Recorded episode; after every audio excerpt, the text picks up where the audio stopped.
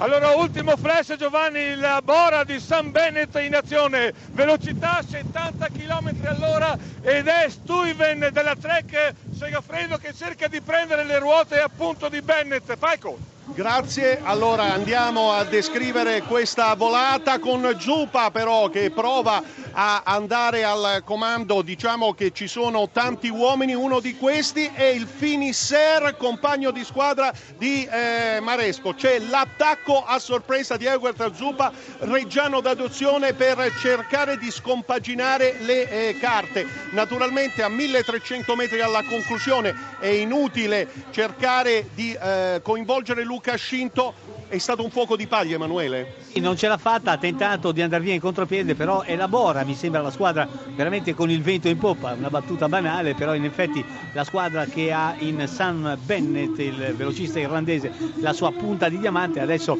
eh, ci racconterà Giovanni Scaramuzzino gli ultimi avvincenti 900 metri a tre linee. Sì, in effetti si eh, presuppone un eh, duello adesso per il miglior treno da parte della Bora con anche Caleb Iwan e la sua ora storica Scott che cerca naturalmente di prendere le prime posizioni. Greipel è un tantino indietro, però potrebbe recuperare. Attenzione anche a Gaviria che sta risalendo posizioni su posizioni. C'è anche Maresco nelle prime otto posizioni che ha preso la ruota di eh, Gaviria. 300 metri e lo sprint sta per essere lanciato con Gaviria che ha un compagno pronto a portarlo eh, fuori. Maresco è leggermente indietro, proverà a uscire come pure Greipel, però Gaviria sta andando a conquistare un successo, attenzione perché Maresco arriva secondo, il successo è di Gaviria